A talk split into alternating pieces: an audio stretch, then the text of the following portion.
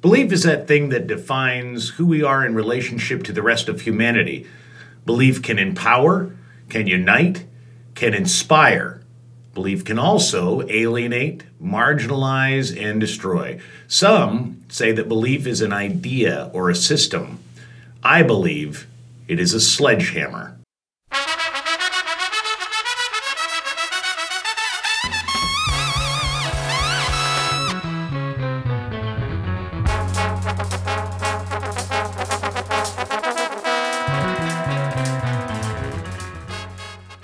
I believe that the act of constant debate, with the caveat that at some point action must be taken, is combative, aggravating, tedious, and the only actual way of accomplishing fucking anything. I believe it is the nature of modern man to be perpetually dissatisfied. If you're working hard, you want to be relaxing. If you're idle, you want to be you want to something have something to do.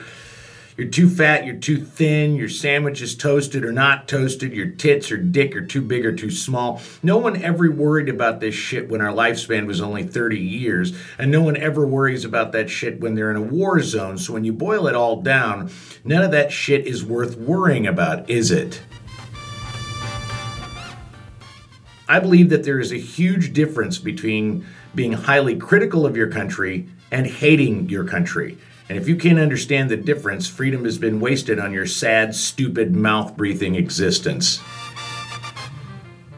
I believe that, in, despite their progressive attitudes and brilliant minds, if the founding fa- fathers hung out at Navy Pier in the summer for one hour, all but Ben Franklin would feel serious regret for ever backing democracy in the first place.